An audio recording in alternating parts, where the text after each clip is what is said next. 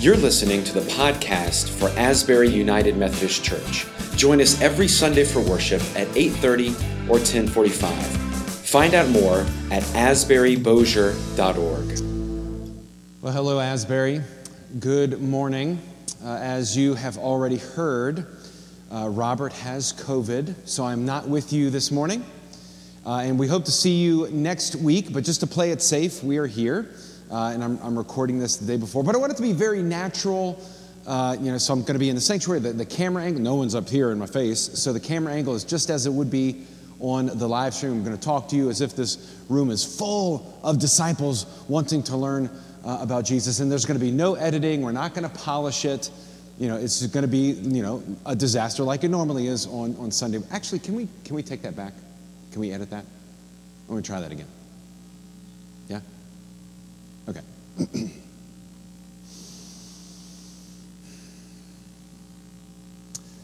Good morning, Asbury. It's good to be with you. I'm kidding. I planned that. Um, uh, it'll make sense later in the video. Last week, we talked about the via positiva, or the, the positive way, as we were thinking about original blessing. Remember, sin, sin lies to us. Sin wants us to believe that our relationship begins with it. Our relationship with God begins with sin. That as soon as we are born, we are supposed to be fixed. But when we look to God and we actually read God's story in the beginning of Genesis, we find that we are an original blessing, that God dwells within us, and that we could laugh at this notion that the minute we are born, we are wretched. That maybe, just maybe, our relationship with God begins with an original blessing. But there's more to the story. Last week we talked about the via positiva, standing up, opening up, seeing our neighbor. Today we talk about the via negativa or the the negative way, the shadow way, the way of darkness. This way of finding God calls us not to be open and out and seeing our neighbor, it actually calls for us to take a deep dive into the self to see what we might find. Sometimes we have to go quite deep to remind ourselves of the image of God that is lying within. So, our scripture lesson today is 1 Corinthians chapter 1, beginning with the 18th verse. I'd say it's on the screens. It's not on the screens because I'm on the screen, but it is in your Bible. So let us hear the word of the Lord. For the message about the cross is foolishness to those who are perishing. But to us who are being saved, it is the power of God. For it is written, I will destroy the wisdom of the wise, and the discernment of the discerning I will thwart. Where is the one who is wise? Where is the scribe? Where is the debater of this age? Has not God made foolish the wisdom of the world? For since in the wisdom of God, the world did not know God through wisdom, God decided through the foolishness of our proclamation to save those who believe. For Jews demand signs and Greeks desire wisdom. But we proclaim Christ crucified, a stumbling block to Jews and foolishness to Gentiles. But to those who are called, both Jews and Greeks, Christ, the power of God and the wisdom of God. For God's foolishness is wiser than human wisdom, and God's weakness is stronger than human strength. This is the word of God for the people of God. Thanks be to God. Last week we talked about the power of God and the creativity of God in creation. We talked about creation being the Word of God. God created through words, and that is true. But God didn't only create through words. Words, by definition, are not just letters words also need space. There has to be negative space in order for us to recognize a word. If the negative space in between letters is, is, is not enough, then the, the letters are, are jumbled and it's hard to tell where one letter ends and the other begins. The same with words. Words need negative space in between them in order to discern where one, begin, one word begins and another word ends. And I did this on a video uh, earlier this week where, where the phrase God is now here can also be read as God is nowhere, depending on where we add that negative space. We need that negative space in order to make sense of God's word. And the negative space has to be just right. If it's not enough, we can't tell where one word ends and the other begins. If it's too much, then the words look like they don't belong to each other. That negative space, that absence in between the words is necessary in order to make sense of our world. We have to dive into that darkness in order to find the light, so to speak. Now, when I was a child, I was not afraid of the dark. I was afraid of not enough light which is different. There's a difference there. If it's completely dark in your bedroom, it's just as the same as, as closing your eyes. And if there's too much light, then you can't go to sleep. there has to be just enough light to keep the monsters at bay, but not so much light that it keeps you awake. If it's too little light, like too little space in between words, if it's too little light, then even the most innocent of things cast shadows. It's like when you're, when you're camping, right? And you have the flashlight and you put the flashlight under your face and it makes you look creepy. It's just enough light to make you look creepy, right? Same thing if you're in a room and there's only one candle flickering, the shadows start to dance, and sometimes that can be unsettling. There has to be just the right amount of darkness for us to find rest. Think of it this way uh, you know, the pathway to God, eh, especially when you go to seminary, for example. When you go to seminary in your first year of seminary, what you do is that you build this box. And, and uh, you learn theology, you learn Old and New Testament, you learn uh, church history. And what you end up doing is that you think you have God all figured out and you put God into a box. You have built this box and you put God within it and you're feeling really good. You're feeling, it's called a master of divinity after all. Like you have mastered the divine, right? And you put God in this box and you carry with you, right? Well, the second year of seminary, you go back, and what they do, you start to learn ethics. And you start a work placement where you're actually in the parish, in the church with real people, and you realize that you have to take a sledgehammer to your box. You have to break it apart because God is just bigger than you ever imagined God being. It's not that what you learned was wrong, but what you discover is that what you learned was much too small to fit all of God in it. So you bust that box apart, and then you build another one.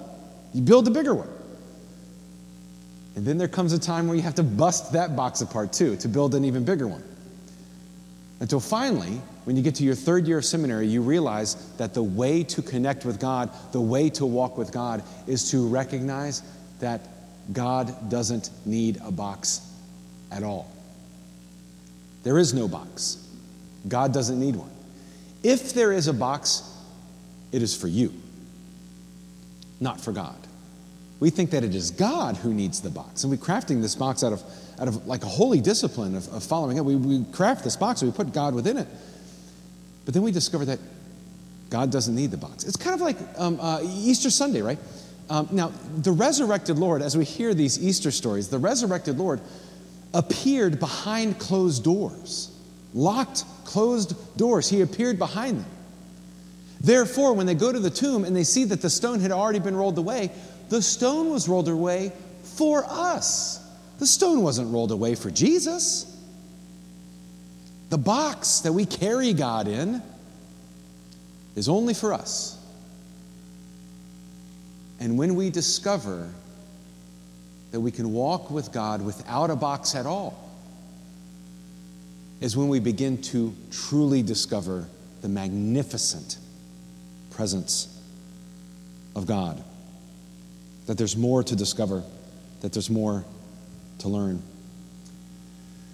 Sometimes diving into the self, getting rid of this box, means spending time in the dark where our eyes are no good, right?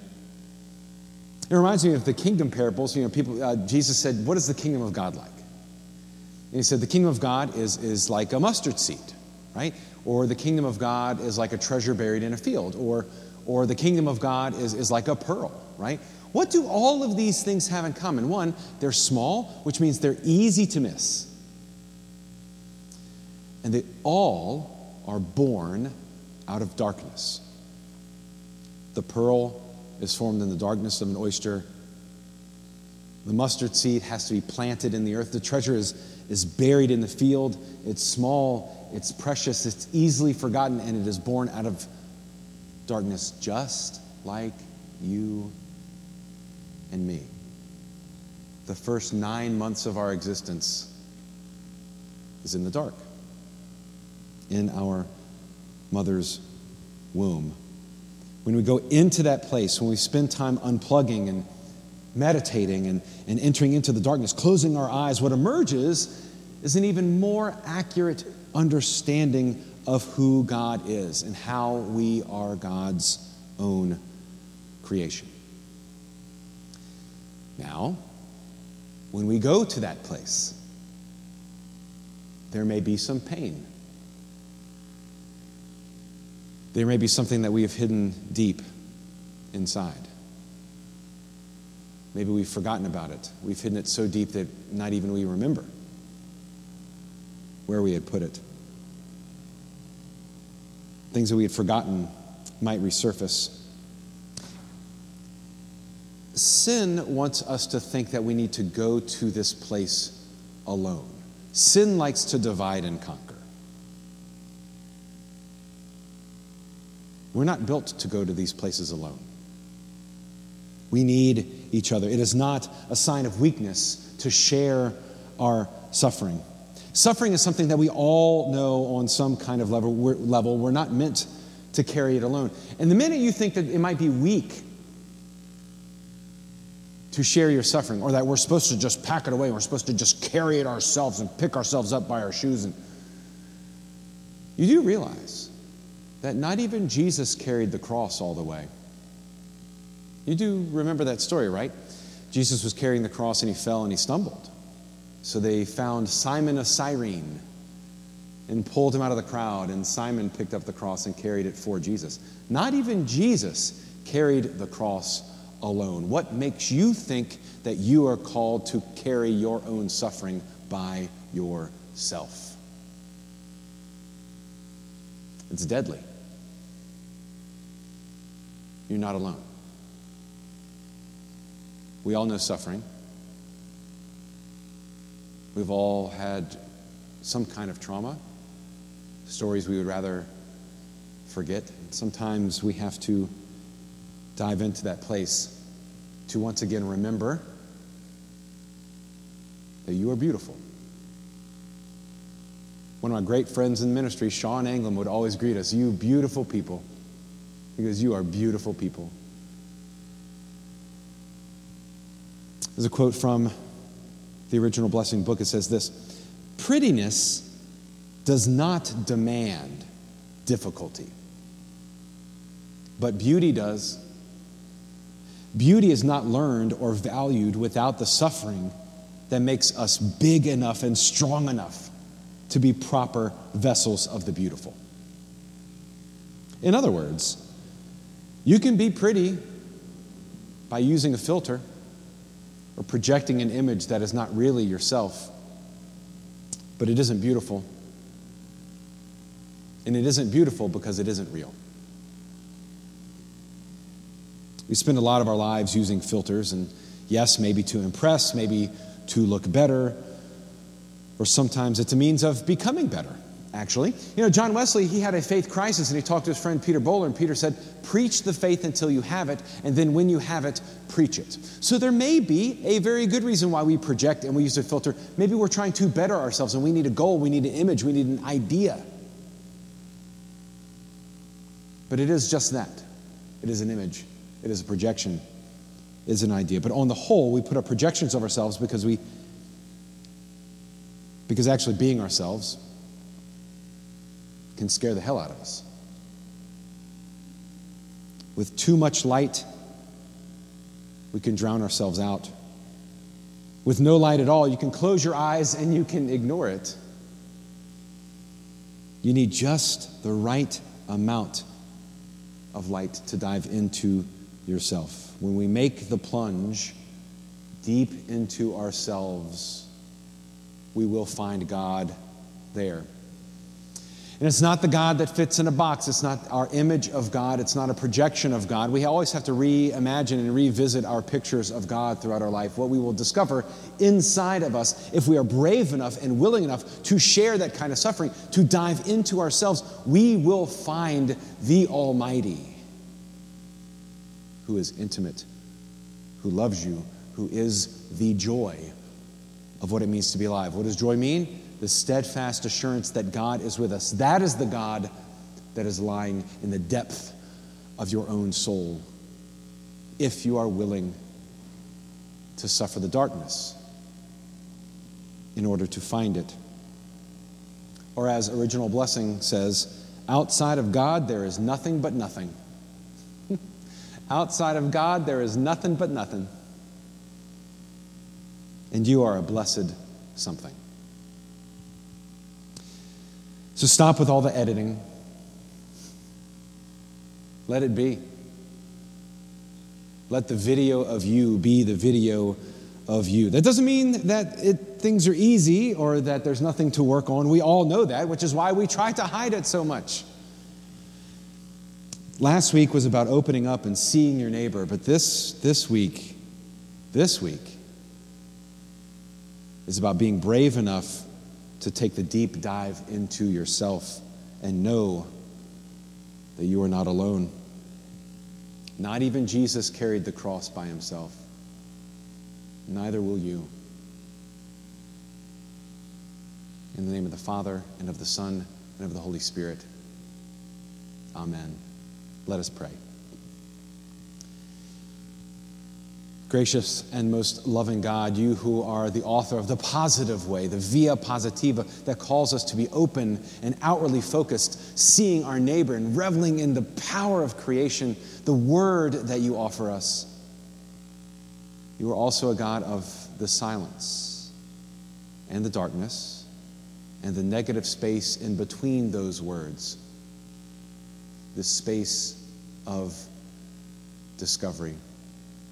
Father, as we are on our path, whether we have placed you in a box or taken you out of the box or busted up the box, or finally, if we are in a place of recognizing that there is no box, help us to walk with you. Help us to not be afraid of the dark. Help us to share our suffering with one another so that we will know that none of us are alone and that in you there is no darkness at all. What seems to be darkness with our eyes is a holy light of yours. So be with us this day as we continue to walk with you as your original blessing. In Jesus' name we pray. Amen. And I know we're not going directly into communion, or at least I don't think we are. Susan, are we doing? Tommy, are we going to. What, what I'd like to do, I'm going to test the limits of our own Methodist faith, uh, and I would like to bless the elements that are on the altar table. Technically, an elder is supposed to be present uh, in order to bless the elements, but we're going to do this because I believe that the Holy Spirit is powerful enough to give us this mulligan today so that we can share communion with one another. So, the Lord be with you. Let us pray.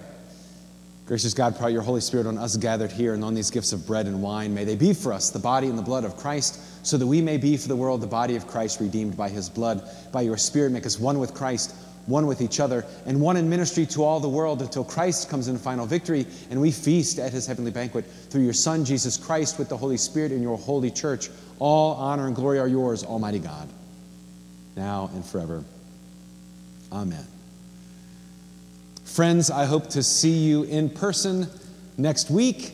Uh, and and, and I, I, covet your prayers as we continue uh, to, to remain uh, healthy. As I said, you know, Robert has, has COVID, uh, but his only symptoms are playing video games and complaining about what we have for lunch.